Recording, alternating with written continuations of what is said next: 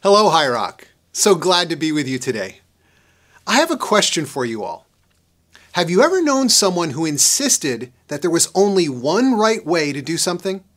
That their way was not only a good way or even the best way, but really the only way something should be done? Have you known someone like that? Do you have that person in mind? Yes? If not, you might be that person. Just saying. If that person is someone younger, maybe even your child, it can be heartbreaking. My youngest daughter, Eliza, has autism, and from a very young age, she loved to do puzzles. We started out with the obligatory Melissa and Doug wooden puzzles, but quickly moved on to larger puzzles with far more pieces. She loved doing these puzzles, but they could quickly become frustrating for her as the number of pieces scaled up. I remember trying to show her that it could be easier if we started by framing out all the edge pieces. It's Puzzle Master 101 stuff. But something in her made her say no, and she would disassemble all the edge pieces that I tried to put together. She had a way she was going to do it, and that was that, period. Sometimes she would even become so frustrated with the puzzle that she would start to rip pieces apart. But it didn't matter. She was going to do the puzzle her way or not at all. Like I said, it can be heartbreaking. But what if it's a friend or a peer who insists that there's only one way to do something? With a child, it can be heartbreaking, but with a friend or coworker, it can become a little more frustrating. Hopefully, you can just walk away. Um, how's that working out for you? Good? Then keep it up. You know, I'm going to head over there and see what they're doing, but you do you. Those interactions can be frustrating, but what's really maddening is when there is someone who has authority over us and they insist that there's only one way to do something, especially when their way is needlessly complicated, inefficient, or maybe even just wrong. I can still remember an early childhood experience, third grade, I think. The teacher showed us how to solve a set of math problems and then gave us a sheet of problems to do on our own. And she insisted, as always, that we show our work. No problem. She demonstrated a particular way to solve the problems, but I had learned cross multiplication, and it was so much easier and quicker than the multi step process she was doing on the board. Let's say that eight candy bars cost $12. How much do six candy bars cost? Easy peasy. Eight candy bars over $12 equals six candy bars over X dollars. Solve for X. Well, $12 times six candy bars is 72. Divide 72 by 8, and the answer is 9. Six candy bars cost $9. Done. But my teacher gave me a C for my homework, even though every answer was correct. What she said was to show my work, but what she really meant was to do it her way. She wanted me to first calculate the cost of each individual candy bar, then multiply the individual cost for a candy bar times six candy bars. Well, that's one way to do it. But my way was simpler and fast and just as valid. But none of that mattered to her. She insisted that I had to do it her way, period. Her way was the only way. It wasn't fair. It didn't even make sense. But she had the authority, and I couldn't do anything about it. I console myself with the realization that it might be good to learn such lessons at an early age. After all, life is filled with people who insist that there is only one right way to do something, that their way is the only way. My way or the highway. Make sure you put your cover sheet on those TPS reports. Maybe you've had teachers like that. Maybe you've had a boss or a supervisor like that. Maybe your parents were like that, or maybe they still are insisting that you make certain life choices, or choose a career, or choose a spouse according to their exact standards. Their way is the only way, or else. And it's not just at an individual level. Our postmodern lives have been filled with examples of entire organizations or institutions or bureaucracies that insist that things have to be done in a certain way, even if it makes little or no sense. It's especially frustrating when those same organizations fail to follow their own rules, like when police officers who are sworn to uphold justice use their authority to commit injustice, or when the church insists on strict moral standards but then attempts to cover up the failures of its own leaders. Why should anyone insist that there is only one way, their way, and use their authority to force others to comply with standards that even they fail to uphold? And into this world steps Jesus who, as we read earlier, insists that Jesus is not only the way, but the only way. There may be many religions, but there is only one way to God, and that is through Jesus. It doesn't matter how loving you are, how generous you are, how much integrity you have. If Jesus isn't your co pilot, then you're going the wrong way. Even people who are fans of Jesus might be a little put off by this laser like focus on Jesus. I mean, right now we're in a series which we're unpacking the Apostles' Creed line by line. This creed is perhaps the most ancient pledge of faith in the history of the church, going all the way back to baptisms during the time of the Roman emperors. It is a pledge recited in churches all around the world by all kinds of people in all languages. When you look at the creed, you can see that it is organized into three sections. And for the past three weeks, Pastor Dave has been walking us through the first part that starts with, I believe in God the Father Almighty. The second section is about Jesus, and the final section is about the Holy Spirit and the church Father, Son, and Spirit. The ancient church divided this creed into 12 articles of faith. Now, you would think that each person of the Trinity would get four articles apiece, but no, Jesus gets six out of the 12. Why is Jesus so greedy for the spotlight? Even in the church, we seem obsessed with Jesus. Even the name of our faith is all about Jesus, Christianity. In the scene we read about earlier, Jesus' own disciples seem to be put off with all of this focus on Jesus. It starts with Jesus telling his disciples that he will soon be leaving them but with a promise to return to them so they might all be reunited. They seemed confused and anxious, so Jesus assures them that they know the way. To which Thomas, one of the disciples, responds, Lord, we don't know where you are going, so how can we know the way? And that's when Jesus says his famous words I am the way, the truth, and the life. You know the way I am the way, Thomas. Follow me. I am the way. The Father Almighty, maker of heaven and earth? If you follow me, you will see the Father because I am in the Father and the Father is in me. Now, Jesus is a paragon of humility. Story after story, interaction after interaction, we see Jesus serving and loving and lifting people up. So, in this moment, why does Jesus make it all about him? If the church seems to be obsessed with Jesus, it's something we seem to have learned from Jesus himself. And this seeming obsession isn't something new. It goes all the way back to the Apostles' Creed, it goes all the way back to the scriptures themselves. And that's why we see in the Creed our line for today I believe in Jesus Christ, his only Son, our Lord. In a world where we live by the maxim to speak your truth, it sounds heretical to claim that Jesus is the only way. And people are often shocked to learn that it was Jesus himself who made this claim when he said, I am the way and the truth and the life. No one comes to the Father except through me. Jesus speaks as if he has authority.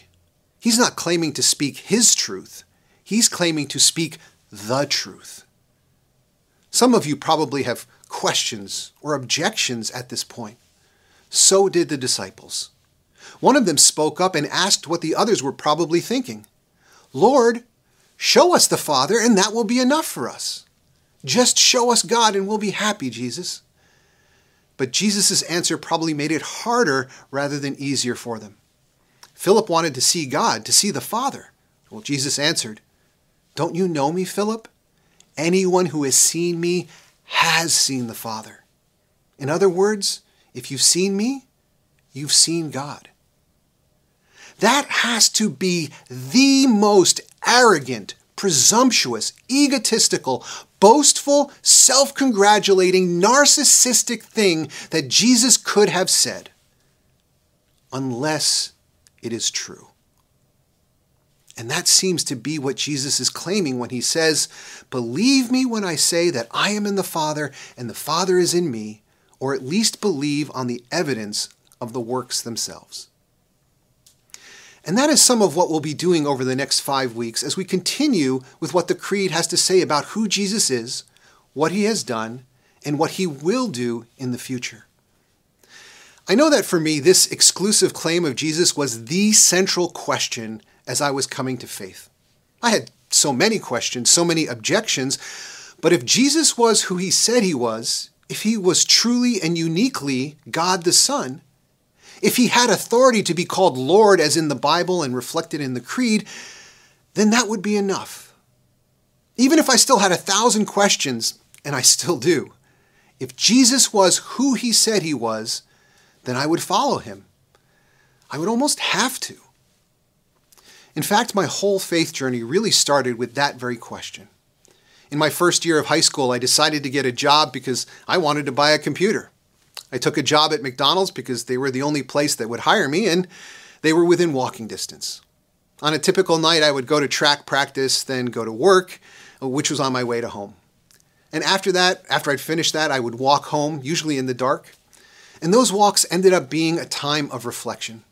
I'd think about my life, I'd ask the big questions like Who am I, really? What is life about? What is my life about? And as I struggled with these questions, one night I stopped and I looked up in the sky and I asked, God, if you're really there, Jesus, if you are really God, then show me. In my mind, faith meant shutting off your brain and believing what doesn't make sense. But I couldn't do that wouldn't do that. If I was going to believe, I needed God to show me. If Jesus showed up, it wouldn't just satisfy my intellectual curiosity, it would make a difference in my life. I would follow him. I didn't know what that meant at that point, but I knew that I was asking for something that would require a commitment from me. Four years later, in college, I was seeing the fruit of that prayer. In high school, God had provided my best friend Rob, who turned out to be a Christian. And in college, I kept running into Christians. Not that there were a lot of Christians on the campus at Carnegie Mellon, but I seemed to keep running into them. And one of them invited me to Friday night gathering of Inter- InterVarsity Christian Fellowship. I met so many people whose lives had been impacted by Jesus, and some who, like me, were asking big questions. I had never met people as real and as loving as they were and they welcomed my questions. They gave me books and book recommendations to explore my questions. I read books like Paul Little's Know What You Believe and Know Why You Believe. I read Josh McDowell's Evidence That Demands a Verdict. And I probably, my favorite of all, I read Between Heaven and Hell by Peter Kreeft, a philosophy professor from Boston College. That book was especially interesting as it featured a fictional conversation between John F. Kennedy, Aldous Huxley, and C.S. Lewis as they all happen to die on the same day. JFK plays the role of a secular humanist, Aldous Huxley is an atheist, and C.S. Lewis is a Christian. What if, in the initial moments of the afterlife, before anything could be known, those three met and had a conversation? Wouldn't that be interesting? Well, it really was. So, up and down, left and right, I saw that there might not be proof but there were intelligent and deep questions, and many of my objections, especially my objection to the objectional notion that Jesus was the way, could be addressed. When Jesus claims to be the way, I was objecting because I was assuming that there had to be a way, perhaps many ways, and so it was offensive that Jesus should try to corner the market. Why should Jesus or his followers have a monopoly on God? But as I explored these books and these relationships, I began to wonder if I had it all wrong. Maybe instead of being offended by Jesus being the way, perhaps I should be amazed that there is any way at all. I mean, why should I assume that there must be many ways and that God is obliged to sanction each one of them? It seems just as likely, maybe even more likely, that there was no way, and God made a way through Jesus. So that's why Jesus is the way. It's not like Jesus came in to kill all the competition. It's more a matter of Jesus providing a way forward when we, like the disciples, had no idea where to go. Most of us know John 3:16. If we don't know it, we've at least heard it or seen someone at a sports game holding up a sign. For God so loved the world that he gave his one and only son that whoever believes in him shall not perish but have eternal life. John 3:16 is a wonderful encapsulation of the love of God. But consider the underlying assumption. The world was already perishing. It's like we're all in over our heads, drowning, and God chooses to make a way at great cost. God sends Jesus, his one and only Son, to be the way back home. It's not that there were already many ways back to God and Jesus came along to shut them all down. No, there was no way. But Jesus made a way. I was complaining that there wasn't more than one way when I really should have been thankful that there was any way at all. The other night, I sent one of my kids $50 over Venmo. What if, instead of being grateful, that child had been angry that I hadn't sent that I hadn't sent it through Zelle or direct deposit or a handwritten check. They could complain about the way I sent the money, or they could be grateful that I had sent money at all. Honestly, I don't pretend to have provided any real answers here. I've shared my own objections in the way I found going forward. I've shared some books that I found helpful, and I'd love to have conversations to explore other ideas if you want to hit me up. But I don't pretend to offer any conclusive answers, only helpful ways to explore this question. But if you question or object to the idea that Jesus is the only way, then know that you and I would have been in solidarity. More importantly, you were in good company with the disciples in John 14. What might be more surprising to you is that you are actually in good company with Jesus himself. Jesus himself had the same objection as you do. On the night he was betrayed, Jesus went off to pray in the garden at Gethsemane. And we're told that he took his three closest disciples with him for support. Why was Jesus so distressed? Why did he need their support so badly? He told them, My soul is overwhelmed with sorrow to the point of death. Stay here and keep watch with me. What could possibly bring Jesus to such a low point? Was it the betrayal of one of the disciples? Was it his impending arrest? Was it the trial, beatings, and crucifixion that was to come? No doubt that was part of it, but certainly not all. As Jesus went further into the garden, he fell to the ground, begging his Father to spare him from the events about to unfold. Abba, Father, he prayed. Abba is an intimate term like saying dad. Jesus prayed, Abba, Father, everything is possible for you. Take this cup from me. Yet not what I will, but what you will. What is this cup to which Jesus refers? Whatever it is, it sounds awful. And it is. The image of the cup can sometimes refer to good things, like we studied in Psalm 23 this spring, where it says, My cup overflows. But the most common image of a cup in the Old Testament is a reference to a cup of wrath. It is a cup filled with all the consequences of humanity's sins. Like a cup filled with wine, drinking will make one stagger and fall, but far less pleasant. One of the most famous references to this cup comes from the prophet Isaiah, where he says, Awake, awake, rise up, Jerusalem, you who have drunk from the hand of the Lord the cup of his wrath, you who have drained to its dregs the goblet that makes people stagger. This is undoubtedly the cup to which Jesus refers when he says, Abba, Father, everything is possible for you. Take this cup from me, yet not what I will, but what you will. Jesus knew what lay ahead for him. In what is a great cosmic mystery to us, God, in the person of Jesus, was going to take on all the consequences of our sin and rebellion. Where there was no way, Jesus was being called to make a way. In a passage following the one about the cup of wrath, Isaiah tells us about the suffering servant who would ultimately drink that cup of wrath. This is how the prophet describes this drinking of the cup of wrath. Surely he took up our pain and bore our suffering, yet we considered him punished by God, stricken by him, and afflicted. But he was pierced for our transgressions, he was crushed for our iniquities.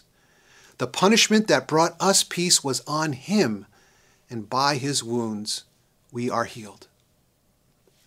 As Jesus prayed, he knew that this was the way. But in this moment of human frailty, he didn't want to do it. He didn't want to drink the cup. When Jesus said he was the way, the truth, and the life, he didn't say it out of arrogance or glee. He was saying something that he knew to be true, even though he wished it could be otherwise. Yes, Jesus wanted to provide a path to reconciliation with God, but he absolutely dreaded the cost. Abba, Father, he cried, everything is possible for you. Take this cup from me, yet not what I will, but what you will. If you object to the idea that Jesus is the only way, if you wish that there was some other way, then know this Jesus felt the same as you. More than anyone, Jesus wished there was another way. Three times in the garden that night, he begged the Father for there to be another way. But the implication is clear Jesus was the only way, and that path would take him to the cross. Jesus desperately wanted there to be another way, but even more than that, he wanted the Father's will to be done. And so there is a way, and that way is Jesus. I don't pretend that this is the answer you were looking for. I don't claim that uh, it will resolve all your questions and objections. But I know that this was deeply meaningful to me, and it is deeply meaningful to me that Jesus wanted there to be another way. But I'm even more thankful that when the Father made it clear that Jesus was the way, Jesus said yes. As I said before, we have six weeks to explore what the Creed affirms about who Jesus is, what he has done, and what he promises to do in the future. One sermon will not be enough, and all six weeks will not be enough. But I or any of the other pastors would love to walk with you in this journey. If you have questions, ask them. If you have objections, express them. In a few moments, we'll have a time for prayer and reflection. Express your honest questions and objections to God. That's what Jesus did. In the end, God may not give us a definitive answer why Jesus is the only way, at least this side of eternity. Even so, let us never forget to thank God that there is a way at all. Amen.